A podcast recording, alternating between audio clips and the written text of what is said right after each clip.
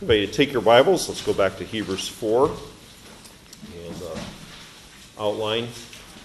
You should have for today's message in your bulletins Jesus' sinless life. We have looked at several gospel truths so far. The first was the authority for what you believe, the authority for how you should live.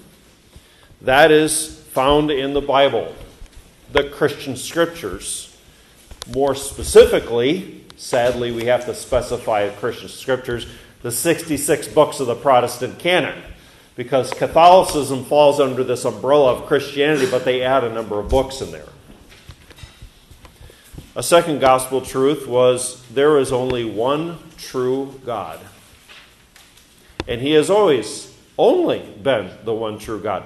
And He has always existed eternally in three persons fully God, the Father, the Son, and the Spirit. The third gospel truth was that this God is absolutely holy. He is majestic, He is above and separate from everything in creation. Everything else, it depends on creation. There is not an, a single aspect of who God is that depends on creation. And He is absolutely pure as a holy God. Everything he does lines up with his holiness so that he is a righteous God. A fourth gospel truth is that everyone has fallen short of his glory. He made Adam and Eve, and he made them good, a kind of a creaturely holiness, but it was an untested holiness. And when that test came in the Garden of Eden with with Satan uh, uh, occupying that serpent, Adam and Eve fell into sin. They willingly uh, disobeyed God, fell from his glory, broke his laws. And we saw in Romans 3 what aspect of life, what aspects of life are affected by sin, our very character. There is none who is good. Not only none that does good, there is none who, who are good. Our character is affected. Our, our communication is completely corrupted by sin. Do you remember how our, our tongues or our throats are compared there in Romans 3? An open grave. Our character, our communication, our conduct entirely affected by sin. There's no fear of God uh, before uh, the eyes of the unbeliever. And so everyone is spiritually dead. Everyone will die physically.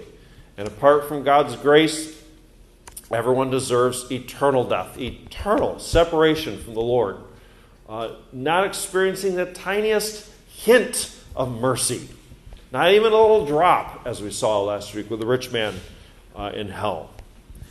So sinners in themselves are hopeless. No sinner can do anything about that. Sinners trying to find hope in any other human being, it is a hopeless case. In any kind of human organization, it is a hopeless case. The only hope, the only hope is in Jesus Christ. They need spiritual life. Their sins before God, they are a debt that they could never fully pay. If it was uh, in, in one, one side of their balance sheet, it would be as, as infinite as could be. And that needs to be entirely wiped away. But not only that, not only does there need to be forgiveness and that wiping away, you can't just be neutral before God and accepted by Him. You must be as righteous as God is. That's the other column uh, of, the, of the bank account, as it were we must, not only have the debt, we must not only have the debt completely paid, we must have a full account of righteousness. Can you wipe away that sin? Any of it?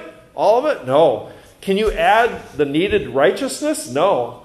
The only hope is in Jesus Christ.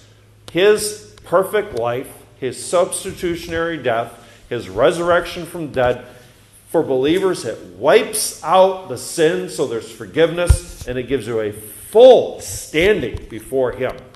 Uh, we're going to be looking specifically at His perfect life today and how that impacted uh, the author, uh, the readers of the book of Hebrews. And I'll talk about that in a little bit. If you want to learn more about this concept of, of us gaining Christ's righteousness, on Ryan's prayer this morning, he thanked the Lord for the imputation of Christ's righteousness. And that's the, the crediting of it to our account. In your daily devotional, you'll be reading uh, Romans 3 and 4 and 5, and you will walk through those truths. And I provide some, some teaching along that line. We need to ask then who was Jesus? What kind of a man was he? Not only so that you know this, but so that you will be the best gospel witness you can be. When you are talking to the lost about Christ, they need to know who Jesus was. They probably know the name Jesus because it's probably in their repertoire of swear words that they will say in anger or amazement. But who was he? Who was he? They might know him uh, because they live in a country that it's still a little bit around Christmas time. They might see little baby Jesus in the manger, might hear Christmas carols sung at Walmart. And maybe at Easter time, though not a whole lot, uh, they might hear about the resurrection of Christ. They need to understand who Jesus was. Here in Hebrews, this was a book written to Jewish Christians. We don't know who the author was. Some of you might have an opinion about who the author of this book was. Some say it was Paul, some say it was Apollos, some say it was other individuals. We don't know. Known only to the Lord. So I just kind of affectionately refer to him as the author of Hebrews. Isn't that really, you know, you paid me for that, you know? Well, that's who he was, the author of Hebrews. These Jewish Christians were experiencing great persecution. Christianity was not a legal religion, Judaism was a legal religion. So these Jewish Christians are part of an illegal religion and they're being persecuted. So, what do you think the temptation could have been for these Jewish Christians? Go back to Judaism so that they wouldn't experience that, that uh, persecution.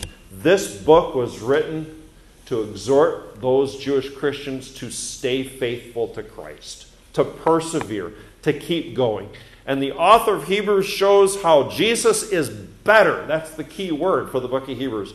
He is better than any and every aspect of Judaism. He's better than the angels, he's better than Moses, he's better than the Aaronic priesthood those priests that came from Aaron. He's better than all the sacrifices. He is better. He is supreme. Don't go back. Don't go back because you're going to something that's nowhere near as good as Jesus Christ.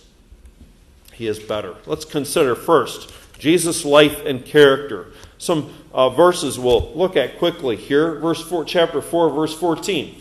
Seeing then we have a great high priest who has passed through the heavens, Jesus, the Son of God. That's the first thing. He's called the Son of God. This is a name, it is a title. He's God the Son, and it's also talking about his character. He has all the characteristics and all the aspects, every attribute of God. He is the Son of God. Number two, verse 15. We do not have a high priest who cannot sympathize with our weaknesses, but was in all points tempted as we are, yet without sin. Number two, he was tempted, but he did not sin. He was tempted, but he did not sin. The bulk of the message will look at that, so I won't say anything more about number two, because we're going to look more in detail at that. He was tempted, but he did not sin. Number three, drop down to chapter 5, verses 4 through 6. No man takes this honor to himself, but he who is called by God, just as Aaron was. So also Christ did not glorify himself to become high priest, but it was he who said to him, You're my son, today I have begotten you. As he also says in another place, another place, you are a priest forever, according to the order of Melchizedek. Number three, he was called by God to be a priest. He is a priest. And he's a priest not because of a career choice, is because he was called by God. A priest is a mediator. A mediator. Someone who goes between human beings, sinful human beings, and a holy God, who intercedes for those, who does things in their place. Jesus is our perfect mediator. Verse 7 In the days of his flesh, so number 7, he is fully human. He is fully human. If you ever have a problem with uh, sleeping at night, I have a, a book, couple books on my shelf that can uh, walk through different theological um, battles that occurred in church history. Some of the earliest church battles occurred with, well, who is Jesus? Was he fully God? Was he fully man? And you have a, a number of false doctrines that happen Nestorianism and uh, some other fun sounding things like that. As I said, they'll help you go to sleep because you'll start reading it and you just kind of nod off. Unless you're someone, you know, like me who really gets into that kind of thing, there's nothing new under the Okay, and those false doctrines that were present in the first few centuries, they are present today. One of the, a couple of the main false doctrines about Jesus is he was just a man, he wasn't God. Another false doctrine that was present then is, well, he was God, but for him to take on flesh would have corrupted himself. Uh, you've heard of Plato, okay, that philosopher. Plato had this idea that everything that's really good is spirit and anything that's material is evil and bad. Well, God made everything material, didn't He? And when He was done making it, what did He call it? Good. So you have this, it's called Platonic dualism, and that affected a number of Christians so that they said, well, Jesus couldn't have been flesh. He had to have been kind of a spirit being. Well, what's to say here? He was flesh. He was a full human, every aspect of his life. Continuing, number 5, verse 7. When he had offered up prayers and supplications with vehement cries and tears to him who was able to save him from death. Number 5, he prayed. He was a human being. And your Savior prayed. He prayed to the Father. You read the Gospels and you read how he prayed all through the night. He'd get up early in the morning and would pray. He'd go to a quiet place and would pray. He'd pray with his disciples. He was a man of prayer. A man of prayer. Number seven. I'm sorry, number six, verse, last one in verse seven. He was heard because of his godly fear. That's number six. He had godly fear. This is what the Bible our authority tells us about your Savior. He had a godly fear. We're learning about what godly fear looks like in the book of Hebrews. Um, godly fear is a reverent faith that exclusively worships, serves, loves, and obeys the Lord. That's on your daily devotional. You don't have to write it down, okay? This is what characterized Jesus. He had a reverent belief and fear and love for the Lord that characterizes life. Last, verse 8. Though he was a son, yet he learned obedience by the things which he suffered. Number seven, he obeyed God. Now, this is one of those passages, uh, one of those truths, kind of like he was tempted, he obeyed. This is kind of one of those passages that kind of blows our minds. Whoa, this is the eternal Son, and he obeyed? He wasn't just eternal Son as spirit, he was also eternal, he was also the Son as a human being. And should human beings obey God? Yup. Jesus said, My food is to do the will of him who sent me. He obeyed the Lord.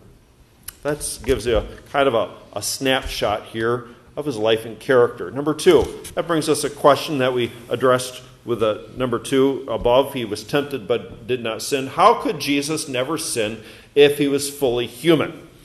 This is a question that you will get as you talk to unbelievers. And they'll say, wait a minute, time out. How could he sin? How could he not sin? He was a human being. Everyone does what's wrong. And there's a sense in which they're right. Everyone For all have sinned and fallen short of the glory of God. Well, how do you answer that? I'll give you the first. The first. There's two main answers to this. The first is really short and very simple. Think back to the very beginning. Who are the first two people God created? Adam and Eve. And were they created as sinners? No, they were not. There was a point in time in human existence you had two individuals on earth who were without sin. Being here's the point, being human doesn't require sinning. Being human doesn't require sinning. Example A, Adam and Eve. What about Jesus then? Well, the second thing is that Jesus could not sin. He could not sin. Boy, there's some debate about this one out there. If you were to uh, put into your internet search, uh, could Jesus sin? You're going to get some different answers. Um, almost, let me back up. Every true Christian, I almost gave a little uh, way out, but we really shouldn't say that. We cannot say that. Every true Christian believes Jesus did not sin. And you better agree with that. We might stumble a bit about the whole temptation thing. But if Jesus did one sin, could he save you from your sins? No, he couldn't, because at the moment he, be, he did one sin, he becomes a what? A sinner. And the wages of sin is death. There are many who say he did not sin, but he hypothetically could have sinned. My point here is no, he couldn't. It was impossible for him to sin. How can that be? How does that work out? Well, what is temptation? Temptation is an allurement to sin. It is an allurement to sin. This is a definition I give in the little Fundamental Christian Truths booklet. I forgot the number. It is an allurement to sin, and that allurement to sin, it can come from your sin nature. It can come from Satan. It can come from this world. That's what temptation is.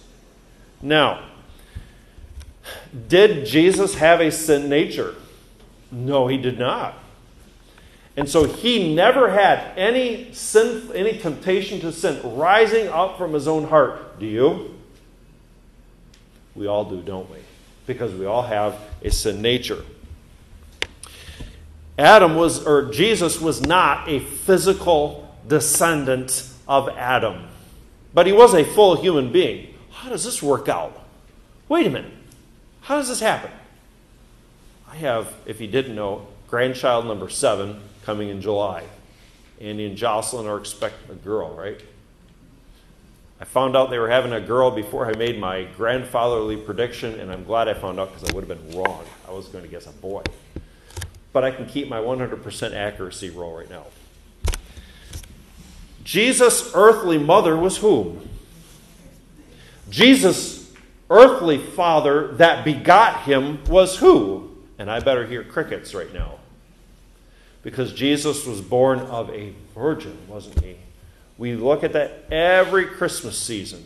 The Spirit enabled, that's what it means there in Matthew 1 and Luke 2. Enabled Mary to conceive when it says the Holy Spirit will come upon you. It's not something weird as in the gods cohabiting with human beings. It is the Holy Spirit miraculously enabled Mary to conceive. How do we get a sin nature? through our connection with Adam by being physical descendants of him. So and so begot so and so, read Genesis 5, and they die. That would never happen with Jesus. He did not have a sin nature. But allurement to sin not only comes from your sin nature, it comes from two other sources. And what were those? The first was Satan, and the second was the world.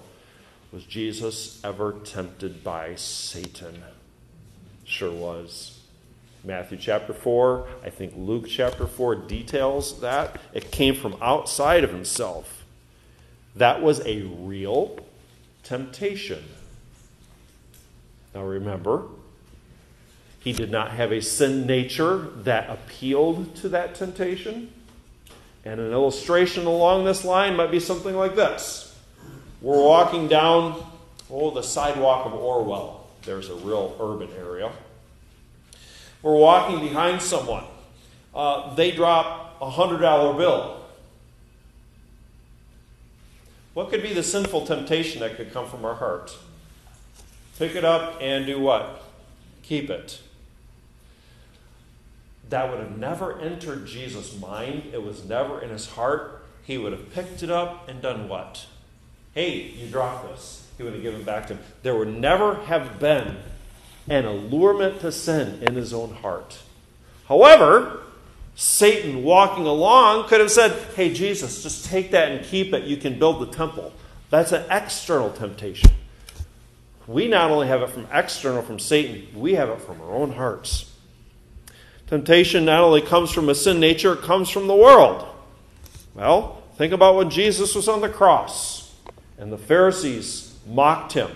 He says he's the Son of God. If he's the Son of God, let him come down. Remember when they mocked him in that way? How did Jesus respond to this temptation from Satan? Well, the difference between the eternal, all powerful Son of God and the limited Satan is just that. Christ had the, remember, he's not just man, he is the God man. He had the full power of God to resist that temptation. He also was completely holy. And so when you had like the Pharisees and temptation to come from the world, he had that holiness to help him uh, say no to that without the, the tiniest inclination toward that. Could Jesus be could Jesus sin? No, it wasn't even possible. Could Jesus be tempted? Yes, he was tempted. He was tempted. So I hope that helps you understand uh, this whole concept here of he was tempted. The scripture clearly says it in all points as we are, but yet without sin. So, number three, Jesus was tempted, but he did not sin. He was tempted, but he did not sin. And for these three points, I'm going to go back to, uh, don't turn there, but I'm going to use those three points we looked from Romans 3, verses 10 through like verse 19 or so, I think uh, that talked about how much has sin affected us. Number one, Jesus' character as a man. Jesus' character as a man. Jesus was entirely holy and righteous. Oh, and there's a point, let me just stop. There's a point, I, uh, uh, application I wanted to make um, from Jesus' life as a holy individual uh, to be able to resist sin. You know, the more holy you are, the more righteous you are, the more you'll be able to resist temptation to sin. The more Christ like you are, the better you're going to be able to resist sin.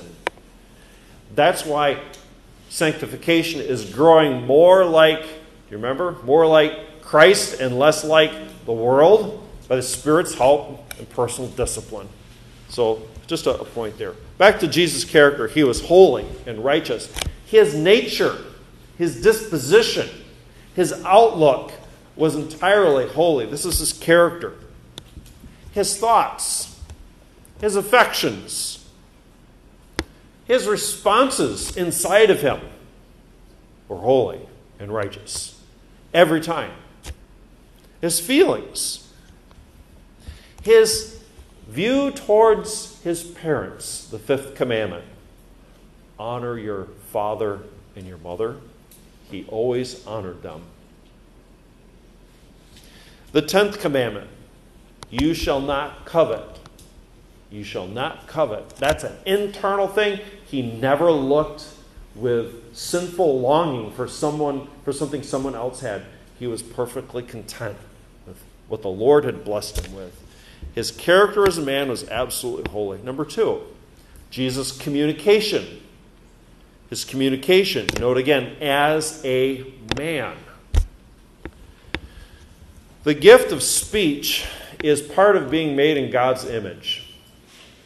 We are able to communicate statements to one another. Our dogs communicate. Your dogs communicate. Our cats communicate. Uh, we have had fish over the years. And, and I'm putting quotes around this communicate, okay? Our fish used to communicate. How did they used to communicate? Well, we would come to the aquarium, we'd have this little round spherical canister in our hands. We start to go near the top, and what would those fish do? They kind of wiggle like this. You know, they're not saying no. That's not what they're communicating. They're saying yes. No is yes, and fish are weird. Okay. They're not really communicating, though, in the sense of, Dear Master, I would really prefer a higher brand and quality of fish food and not just that Dollar General stuff that you're giving us. To which I would respond, Dollar General or the toilet? Which will it be? Okay? They're not going to communicate with me in that way. You and I can communicate. Your children communicate. Uh, we communicate not only by things that we say, but we communicate by our expressions that also transmit intent. When that little one scrolls up his face, when you tell him to do something, and he says, No, he's communicating, isn't he? Jesus always communicated in a way that was holy and righteous every time. What he spoke and how he spoke. We communicate not only by the content, but by how it is expressed, sometimes called body language, the intonations of a voice. And his speech was always reverent to God and truthful and edifying to people he always honored God's name, the third commandment. You shall not take the name of your Lord, of the Lord your God in vain. He never did that. And the ninth commandment, he always spoke the truth. You shall not bear false witness against your neighbor. He always spoke the truth. Number three, Jesus' conduct as a man. His conduct as a man. He was a, a man who worshiped the Lord because that was how men should, what men should do. He was a man of prayer. He worshiped according to the Mosaic law that was in force while he was on the earth. When he was around an individual who said, Well, we worship here and you worship there, the Samaritan woman, he, he said, He corrected her. You shouldn't worship there. The only true place for worship is in Jerusalem at the temple through the Levitical priesthood. When Jesus did work as a carpenter, he did his work well, honestly, righteously. When Jesus entered into his public ministry, when he was announced as Israel's king and Christ, he did those works that were necessary in preaching and in the supporting miraculous works. Jesus never worshiped any other God, the first and second commandments. He always observed the Sabbath, the fourth commandment. He never murdered, the sixth commandment. He was sexually pure, the seventh commandment. He never stole, the eighth commandment. Have you kept every one of the commandments perfectly? Jesus did. And this is who Jesus is. So, number four, what does this mean for Christians? What does this mean for Christians? Look with me again at verse 14. Seeing then that we have a great high priest who has passed through the heavens, Jesus, the Son of God, let us hold fast our confession. Number one, what this means, because Jesus is perfect, is you must persevere in the faith. You must persevere in the faith. He says, hold fast our confession. Hold it fast. Don't let it go. Don't give it away. Don't let it slip out of your hands. And the confession here is talking about declaring your faith. It is an, an aspect of allegiance. You're accepting it and you're saying that it is true. It is an open, public declaration. I went to public school, public school, grades kindergarten through 12th grade. 1975 to 1988. So, kids, that was a while ago. Um, I went to public school every morning. We began every morning in every class doing what, do you think? Pledge allegiance to the flag of the United States of America, and so on. I don't know if that's done today, but that was a public declaration of what? What's that A word? Allegiance.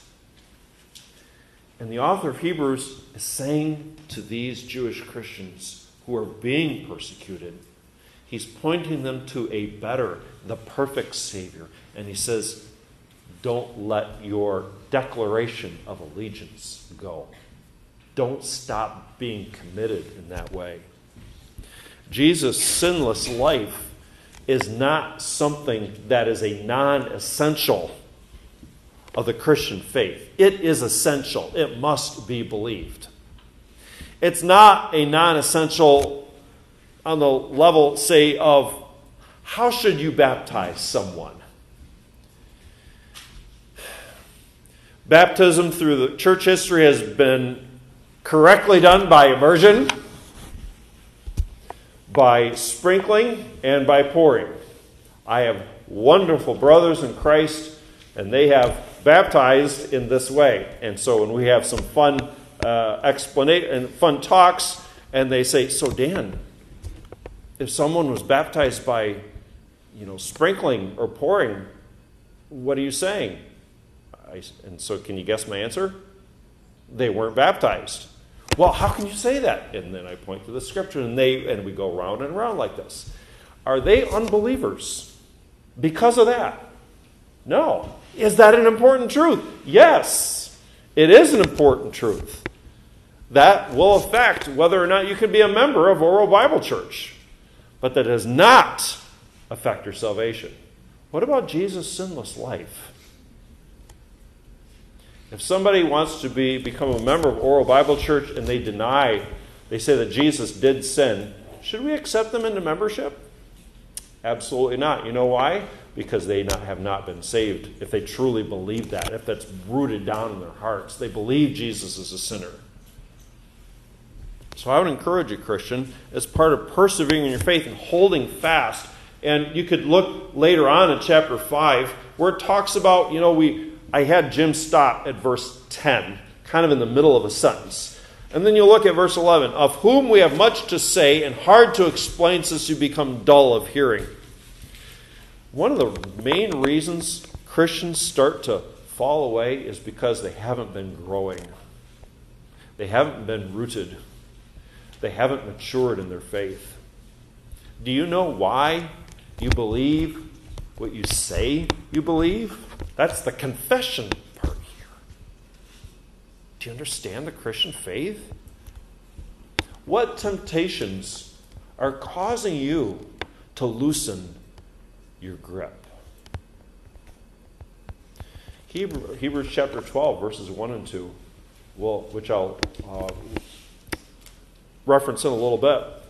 Therefore, since we have such a great cloud of witnesses, set aside the things that are keeping you from running as you should. Jesus said, if there's sin that offends you, even if it's your eye or your arm, what do you need to do? Get rid of it. Because we're talking about eternal life here. Sin deceives you into thinking that that is the easier way. But that's the better way. And in this life, it often is.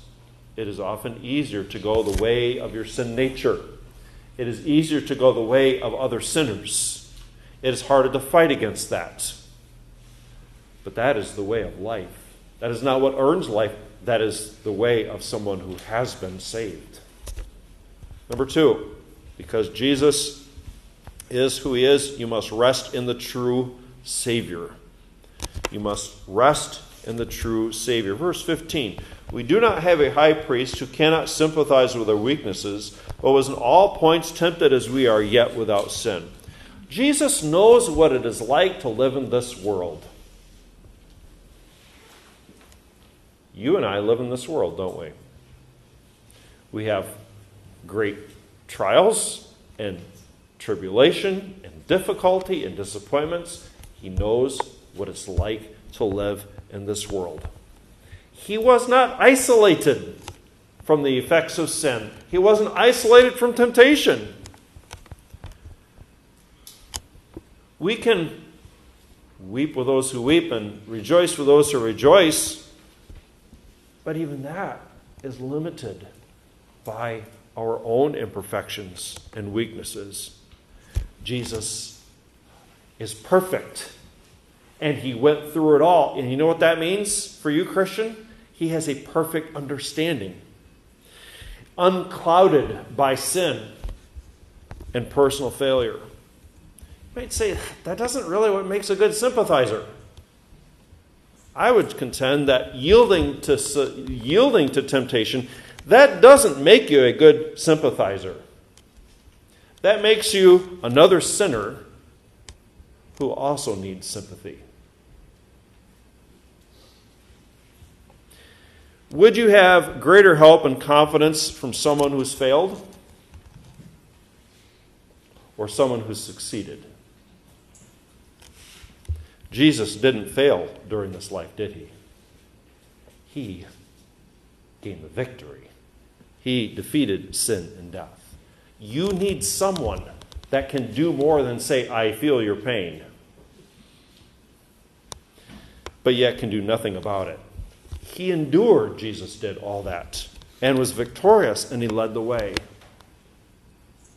When I'm trying to figure out a problem with one of my vehicles, and I don't want to pay the mechanic the 80 or 90 dollars an hour that or whatever it might be I go to a trusted source for help and instruction if my brother's not next door. YouTube. And I'll type in the problem, the vehicle year, make, model, and all that. And I will find any number of videos. You men know exactly what I'm talking about because you do the same thing probably too. Unless you have Daniel as a son or a brother. I can't tell you how many times I've punched in the thing and I've it, it comes in the description exactly my problem. Yes, here it is. And so I'll start watching it 5, 10, 15 minutes. This keeps going. I speed it up. And all it was was a guy explaining his problem, hoping someone could help him figure it out. That's not what I need. I need someone to help me with it who's figured it out, who's beat it. When it's just us who have given in to temptation and failed at life, trying to help each other figure out how to deal with temptation and sin, that's kind of like watching one of those YouTube videos that really doesn't give you any answers because we don't have any answers. The only one who can is the one who successfully resisted and defeated sin. And that's who you have. In verse 15, he is one who sympathizes, a true Savior, who has been victorious, who can truly help you. We're not done yet, but I want you to take your burgundy hymnal and turn me to, just to illustrate this, to hymn 491.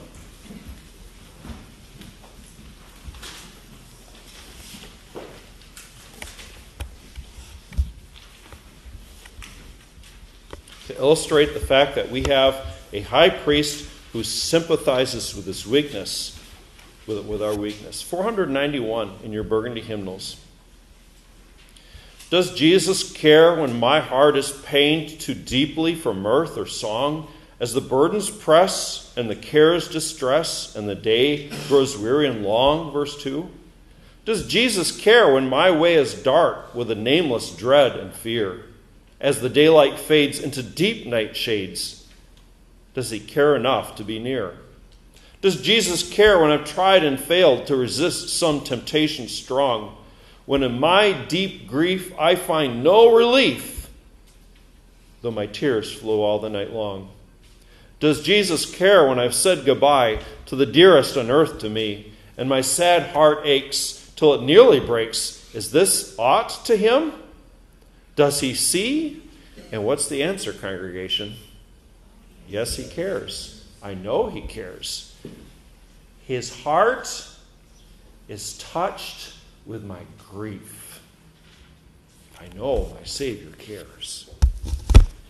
Christian, rest in the true Savior. Number three, because Jesus is the perfect man, you must pray. You must pray, verse 16. Let us therefore come boldly to the throne of grace that we may obtain mercy and find grace to help in time of need. Sinless Jesus was devoted to prayer. The busiest times of his life, he carved out time to pray. Pressures of life, like no other, he prayed. The attacks of Satan, he prayed. Christian, when you go through the pressures, when you're experiencing great difficulty, you have a great high priest in the heavens here. He is like no other high priest because not only is he the perfect high priest, but he's the perfect sacrifice. He is a never dying high priest, unlike any other priest. He is a sinless high priest. Verse 14, he's a 15, he's a sympathetic high priest. And so you can go to the throne of grace, it says here, boldly. And the idea here is with confidence.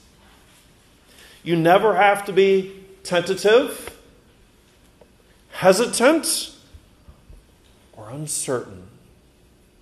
Because will he hear me? Will he reject me? Will he say, I don't have time for you?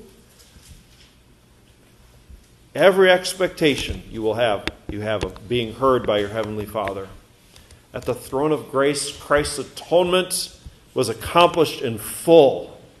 That's the throne of grace. Christ's atonement was accomplished in full. And so his help is always available. What did we just sing? a little while ago. Arise, my soul, arise. Shake off thy guilty fears. The bleeding sacrifice in my behalf appears. You will obtain grace. You will find grace. That is promised help. That is true help. That is perfect help. Look at the last part of verse 16 in time of need. The idea here is his grace and mercy, when you go to pray for grace and help, grace and mercy, it is tailor made to your exact situation. And that's who you have in our Savior. When you go through life's daily routines, pray for God's grace and mercy. When you're overwhelmed, you need to seek God's help and grace and mercy because you have a great high priest. Nothing less than a perfect Savior will do. And what do you have, Christian? You have a perfect Savior.